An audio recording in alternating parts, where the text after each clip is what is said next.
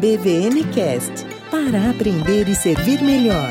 Ahá, EBVNcast episódio 101 volta às aulas. E aí, estudante, Genki, como é que foi suas férias? Curtiu bastante no Brasilzão aí, a galera curtindo o seu calorzão? A gente aqui no Japão curtindo o nosso querido inverno. E eu quero começar esse episódio é, trazendo algumas novidades para você. Primeira novidade, a gente vai ter uma, algum, uma mudança nas vinhetas. Né? Nós percebemos que tínhamos questões de direito autoral envolvido nas vinhetas que nós usamos em 2019, então nós refizemos as vinhetas. Também teremos um EBVNcast com uma nova estrutura. Ele terá três blocos: o bloco de aula, o intervalo, que é o momento do nosso café, e terão, terão não, terá o bloco aula extra que no aula extra, tudo que tiver de interessante a mais, que vai somar com o nosso aprendizado, o nosso estudo, estará ali no aula extra. Uma outra informação muito importante para você.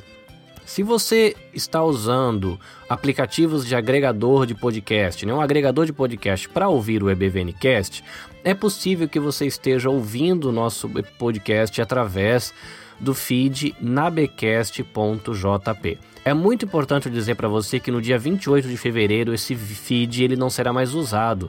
Então o meu conselho é que você dê uma pausa aqui no episódio e você procure por EBVNcast você vai encontrar um novo feed escrito EBVNcast e publicado por Nabe Podcast Network. Igualmente, você consegue fazer isso agora com o Alvo Podcast, o PAMITê que é o podcast do Instituto Maria da Penha, e o nosso mais novo podcast, que é o Seishoniata, que vai compartilhar conhecimento bíblico para a galerinha que fala japonês aqui no nosso querido Japão. Tá bom? Nós vamos tratar hoje de história da igreja, dando continuação àquilo que nós paramos no ano passado e nós vamos seguir os nossos estudos esse ano muito alegremente. Teremos novidades ainda de participação, tem gente nova na equipe, vai ter bastante conteúdo para agregar, vai ser muito legal para você.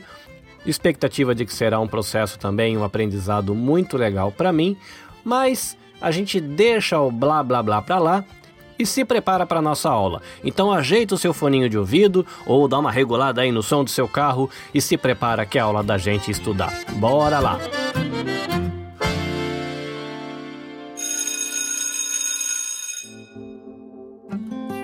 EBVN Cast. Legal, estudante, eu preciso recordar você de que nós seguimos os nossos estudos aqui no EBVN Cast, seguindo o livro Panorama da História da Igreja, que é o módulo 4 do curso Vida Nova de Teologia Básica, publicado pela editora Vida Nova, tá? Ele é o nosso guia de estudos, então a gente decide o tema da aula baseado nesse livro. Logo, você vai conseguir enriquecer muito o seu estudo se você adquirir o livro para você poder expandir os seus estudos. E lembrando você que nós estamos agora pela primeira vez neste episódio indo além da sua Bíblia. Tá? Nós estudamos na primeira aula, que foi o episódio que nós tivemos o ano passado de aula, onde nós tratamos daquilo que é considerado um período chamado a Era Apostólica, porque é aquele período da igreja que você ainda tem os apóstolos trabalhando. Só que no final do primeiro século essa galera vai morrendo. E a gente está agora no, na história na virada do primeiro século para o segundo tá? Então a gente está indo além dos escritos bíblicos. E a gente vai chegar agora naquilo que é conhecido como a era dos pais da igreja. E aí esses pais da igreja, que vai até aproximadamente o, o ano 600, é dividido em três grupos. Um grupo que é conhecido como os pais apostólicos, um segundo grupo que é conhecido como os apologistas e um terceiro grupo que é conhecido como os teólogos, tá? Então a gente tem os pais apostólicos primeiro, os pais que seriam os apologistas e os pais que seriam os teólogos. E pai traz a ideia de alguém experiente, alguém vivido, alguém que tem conhecimento, né? Aqui no Japão a gente usa a expressão senpai. Então essa é a ideia, é a ideia de alguém que tem bastante conhecimento, que é maduro na sua fé e que vai poder ajudar tá? Para a gente tentar se localizar, E é bom lembrar você de que existem algumas divisões nessa linha do tempo em relação à história da igreja, e dependendo do livro vai ser diferente, né? Aqui, por exemplo, o nosso livro ele já começa com pais apostólicos logo de cara. Tem livros que vai dizer que esse aqui é o período da, da era, do, a era da igreja perseguida. Eu tenho um outro livro que diz que são os primeiros 500 anos. E aí, então dependendo do livro que você vai usar de referência, você vai ter é, uma estrutura, uma divisão um pouquinho diferente. E lembrando você de que a gente não vai fazer um aprofundamento em nenhum dos temas que a gente vai apresentar aqui. Eu quero trazer para você nomes, alguns insights e estimular você a comprar um curso legal de história da igreja para se dedicar somente a esse tema, ou a de repente comprar um bom livro, seja online ou seja físico, para que você possa aprofundar os seus estudos na história da igreja. Então a gente tem que lembrar que no livro de Atos a gente tinha uma igreja que estava convivendo ali com a dinâmica e a atuação dos apóstolos.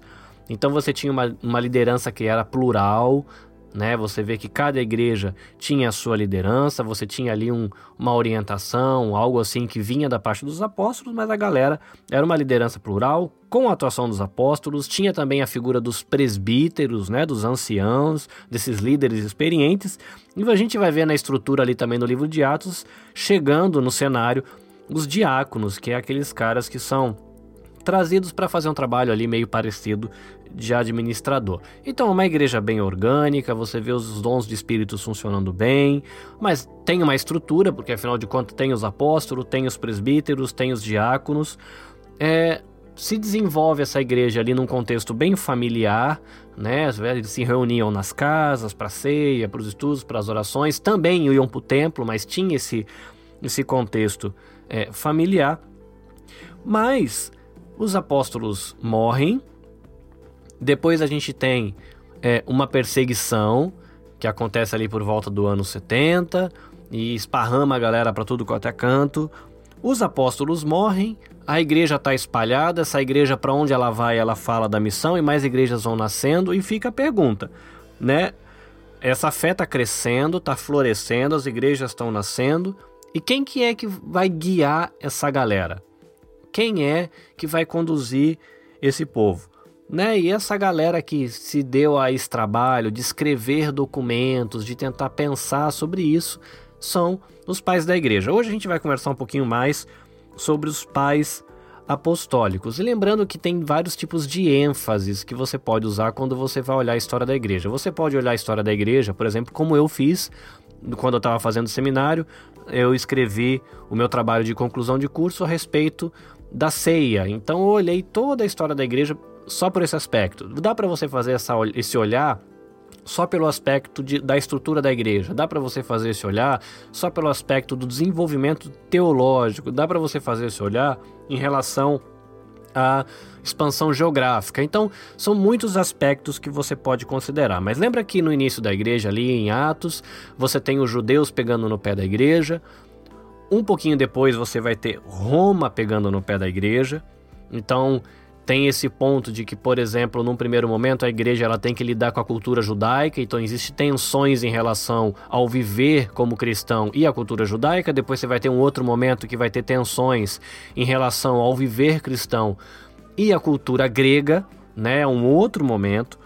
Você vai ter uma igreja de gente de vários lugares, de várias maneiras de pensar, vivendo junto. É lógico que a gente vai correr o risco de ter é, heresias, né, distorções no ensino. Né? Então a gente tem a questão do legalismo judaico, quando a galera estava interagindo ali com a cultura judaica. E aí, quando a galera vai interagir com a cultura grega, aí você tem o paganismo, um negócio chamado gnosticismo, um outro negócio chamado docetismo, que a gente vai ver nas próximas aulas, nos próximos episódios, então você não precisa ficar muito inculcado com isso. Mas tem que lembrar mais ou menos esse contexto, né? Era uma igreja mais familiar, ela se esparramou era uma liderança plural, só que os apóstolos morreram, então agora a gente precisa segurar essa galera junto. Então quem que a gente tem ali? Os pais apostólicos. Pais apostólicos diz respeito a algumas pessoas, mas também diz respeito a alguns documentos, não necessariamente pessoas, tá? O nosso livro, ele vai trazer algumas pessoas e alguns documentos. A gente vai ter aqui no nosso livro Clemente de Roma, Inácio de Antioquia. A gente vai ter um livro chamado O Pastor, que é um livro de um tal de Hermas. A gente vai ter Policarpo e a gente vai ter a Didequê. Você olhando é, em outras listas, em outros livros, às vezes vai incluir uma epístola a Barnabé, epístola a Diagoneto e talvez um documento ou outro ali, tá? Que são documentos, eles não são conteúdo bíblico, mas eles estão ali muito próximo, nessa virada ali do ano 95 até o ano 150, do primeiro para o segundo século, então eles retratam para a gente de uma maneira muito tranquila como era a vida dessa galera lá no começo, então fica fácil para a gente entender. Então vamos lá. Primeiro cara que a gente tem aqui é o Clemente de Roma. Ele era um bispo ou um presbítero da cidade de Roma. Até por isso Clemente de Roma. Ele tem a história dele aí do ano 30 até mais ou menos o ano 100 e ele foi chamado para lidar com uma perturbação, problemas em relação à igreja de Corinto. Se você ler os documentos do Clemente, você vai se sentir muito próximo das cartas de Paulo aos Coríntios, porque parece que alguns problemas perduraram. Paulo mandou a carta, ou resolveu e voltou, ou não resolveu. Mas o fato é que o Clemente, ele trata disso. Então ele chama a galera aí para exercer o amor, exercer paciência, humildade para envolver, para resolver a questão de relacionamentos interpessoais, coisas que Paulo também trata, mas ele vai ter que tratar isso de novo. Ele vai dar uma, uma ênfase aí na questão da obediência à liderança, porque ele entende que essa obediência à liderança é um instrumento para você manter a unidade. É um documento importante porque ele vai mostrar como as pessoas consideravam o Velho Testamento e vai ter muita alusão também aos escritos de Paulo. Sobre a questão de você obedecer à liderança, um ponto interessante de que o argumento de Clemente é de que Cristo deixou autoridade com os apóstolos e os apóstolos deixou a autoridade com os presbíteros. Logo, você tem algo que é chamado de sucessão. E essa ideia de sucessão depois ela vai ser trabalhado lá na frente na igreja e você vai ver, por exemplo, isso refletido até hoje na, na Igreja Católica Romana, essa ideia da sucessão apostólica que chega até o Papa. O próximo carinha que a gente tem aqui é Inácio e ele é bispo de, de Antioquia. Clemente ele era bispo de Roma e a gente tem Inácio que era bispo de Antioquia. O Inácio ele foi preso por causa do testemunho da fé dele e ele foi levado para Roma para ser executado. No caminho, ele visitou algumas cidades e escreveu cartas às igrejas dessas cidades. E nessas cartas ele vai tratar aí da questão de heresia e de unidade. Tá? Então tinha uma heresia que tem a ver com o tal do gnosticismo, que eu falei que a gente vai ver um pouquinho no futuro, que negava a humanidade plena de Jesus. E ele vai tratar disso, né? essa questão do tema da heresia também misturado com o tema da unidade. E no argumento dele, a melhor maneira de você garantir a unidade e se proteger quanto à questão da heresia é a figura do bispo. Tá? Então você tem, por exemplo, Clemente, que tem a ideia de sucessão, que vai ser expandido pela igreja depois, e você tem aqui o Inácio de Antioquia tratando da questão da importância do bispo, esse supervisor dos presbíteros para manter a unidade. Lembrando que não tem mais apóstolo e a liderança é plural. Então eles estavam preocupados, como é que a gente vai manter essa coisa toda junta? Então a gente valoriza o papel do bispo, mas a igreja também expandiu isso no futuro. A gente tem um outro pai da igreja aqui, o Pai Apostólico, que é um documento chamado O Pastor de Hermas. É um livro que ele se lembra um pouco com o livro de Apocalipse, e ele vai. É um livro do ano mais ou menos 150, e ele vai tratar da questão de arrependimento e de uma vida santa. Porque a, a, o, o tema do livro é se perguntar: poxa, o crente se converteu, se batizou, aí ele pecou. E o que, que vai rolar depois? Como é que funciona depois que o cara pecou de novo, depois de ter se convertido? E o Pastor de Armas vai ser uma reflexão é, nesse sentido. É o maior livro dentro dessa coleção dos pais apostólicos. É um livro meio estranho pra gente, porque tem umas figuras do tipo que a gente encontra em Apocalipse, só que são outras que a gente não está acostumado. Mas ele também vai ter alguns probleminhas teológicos, né? E isso eu não vou poder descrever para você até porque eu não domino o tema, mas ele tem algumas coisas que ele traz alguns probleminhas quando a gente vai ver a questão de teologia. O próximo cara que a gente vê aqui é Policarpo. E ele é um cara interessante porque ele foi discípulo do apóstolo João e o Policarpo é bispo de Esmirna. E ele escreveu uma carta importante à igreja de Filipos por volta do ano 110. É legal quando a gente olha essa questão dos pais apostólicos, desses documentos da virada do primeiro e segundo século, que sai muito o nome daquelas igrejas que a gente conhece por causa do Novo Testamento. E a linguagem, às vezes a temática é muito parecida, então é muito confortável para a gente estudar. Uma coisa legal dessa carta que Policarpo, o bispo de Esmirna, escreveu para Filipos é o fato de que ela cita muito o Velho Testamento, então você vê essa relação que a igreja tinha com o Velho Testamento, e você vai ter também muitas citações e muitas dependências das cartas de Paulo, por exemplo. Vendo mais uma vez como essa igreja considerava o material do Novo Testamento como muito importante para a sua vida.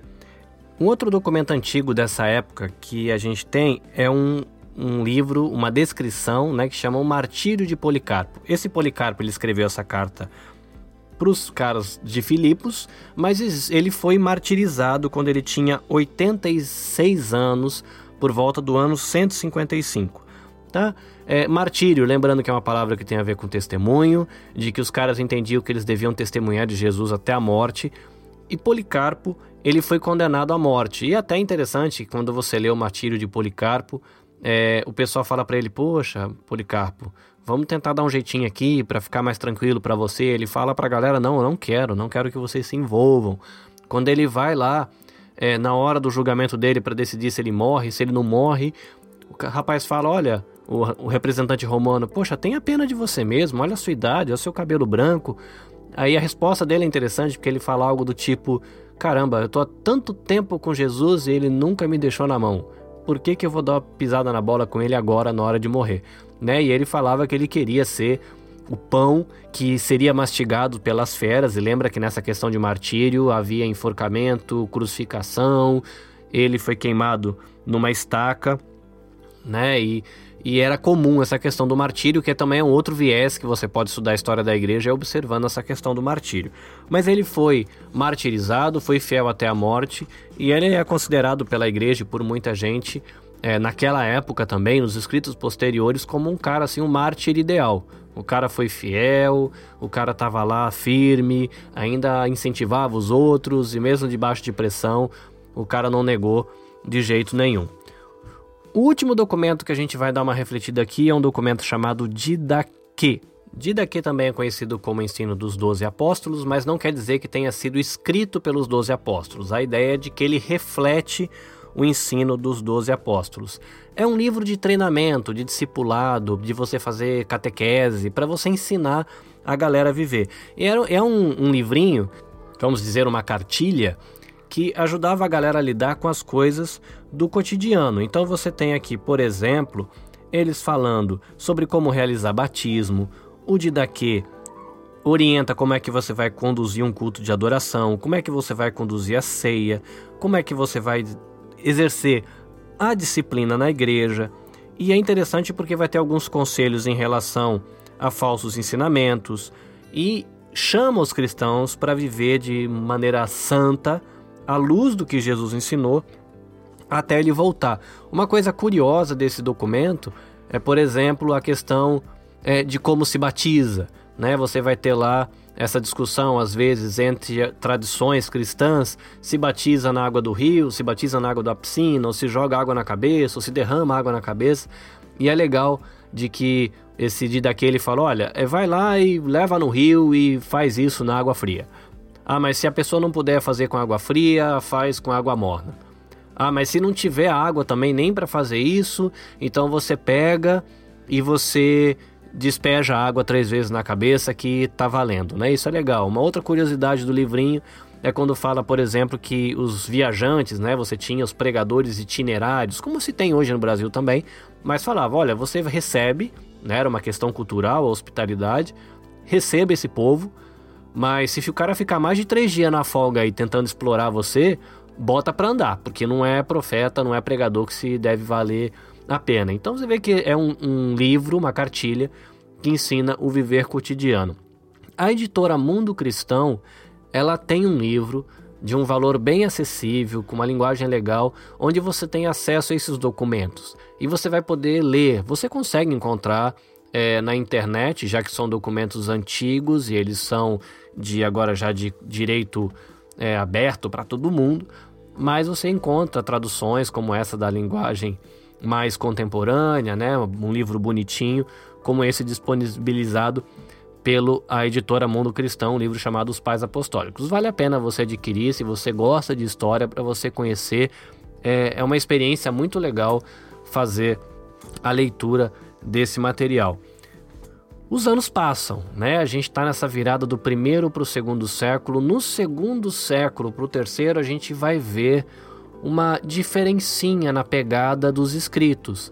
Você vai ver essa galera começando a ter um teor mais apologético, né? Apologético a questão de defender a fé. Então eles tinham que se preocupar de defender a fé para aqueles que estavam fora da igreja, exercendo uma pressão de fora para dentro, e eles tinham que fazer uma defesa da fé por conta das heresias que nasciam dentro da igreja. Então era uma pressão aí de dentro para fora.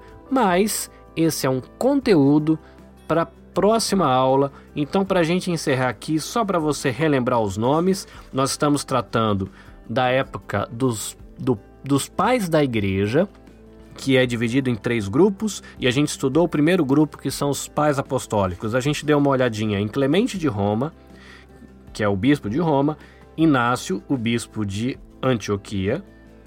Nós vimos um escrito é, profético chamado O Pastor de Hermas, nós falamos um pouquinho sobre Policarpo, bispo de Esmirna, e por fim, nós terminamos com Didaque e seguiremos na próxima aula falando dos pais apologistas.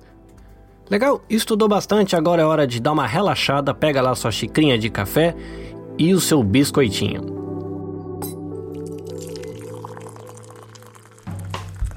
É hora do nosso café. Olá, gente! Como é que vocês estão nesse início de ano?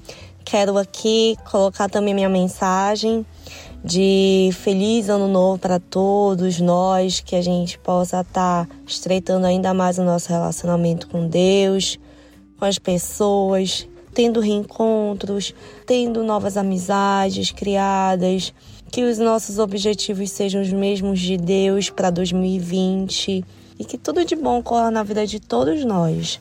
E em relação a esse gancho, eu quero estar tá falando sobre como a gente pode estar tá se desintoxicando de tudo que a gente comeu além da conta no período das festas de final de ano, né? Muita gente acaba é, comendo realmente muito a mais do que deve, engordando principalmente na região abdominal que é onde a gente engorda com mais facilidade por ser um local de armazenamento de gordura. Então é ali que a gente vai ter a maior reserva de gordura é na parte abdominal, na nossa cinturinha. E muita gente acaba é, se sentindo incomodado, principalmente já iniciando o ano assim, né? Inchado, com a calça mais apertada, na verdade. Então, uma das minhas dicas bem, bem simples é que a gente não fique desmotivado por conta dessas, dessas gordurinhas a mais que a gente acumulou no final do ano para o início. Assim como ele se acumulou, assim também é muito rápido de queimar se focarmos numa alimentação mais quebrada, mais fracionada, né? Que a gente não consuma nada muito além daquilo que já vai nos saciar. Então é uma resposta muito rápida que nosso cérebro dá. Se a gente estiver mastigando por pelo menos uma alimentação em 10 minutos, qualquer que seja, até mesmo líquida, tipo um iogurte, um mingau, qualquer que seja a refeição, grande ou pequena,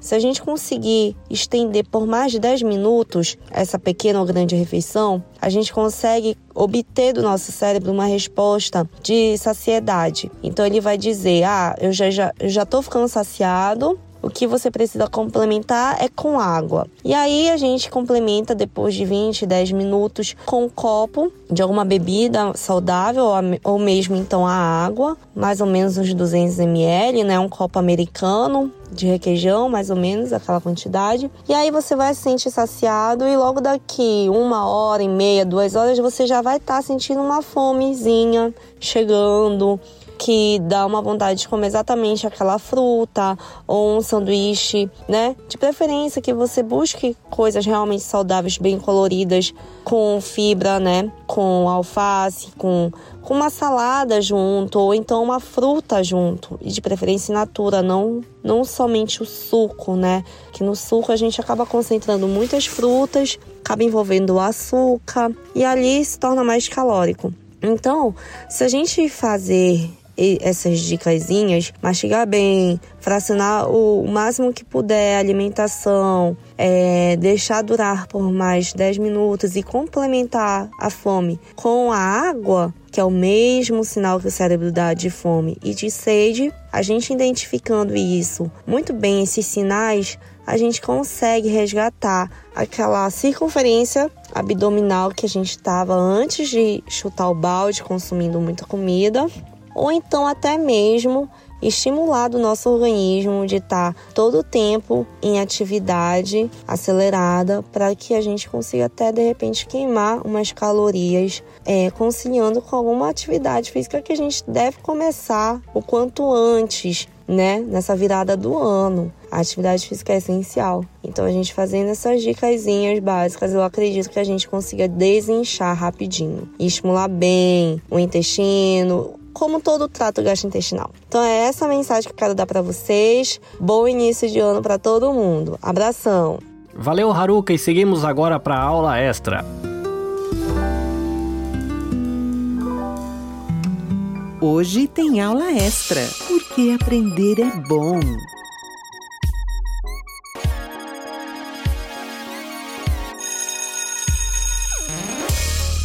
Hey everyone, how are you doing? Aqui é o Igor e é bom demais estar junto com vocês novamente para mais um ano com dicas de inglês e o aprendizado desse idioma. Bom, a dica de hoje é leia um bom livro. Eu sei que hoje, com mais acesso à internet, mais tempo da internet, a gente acaba deixando de lado os livros, mas é, é bom utilizar a tecnologia a nosso favor, inclusive na leitura. Então, don't waste too much time on internet only. Então, não gaste muito tempo somente na internet.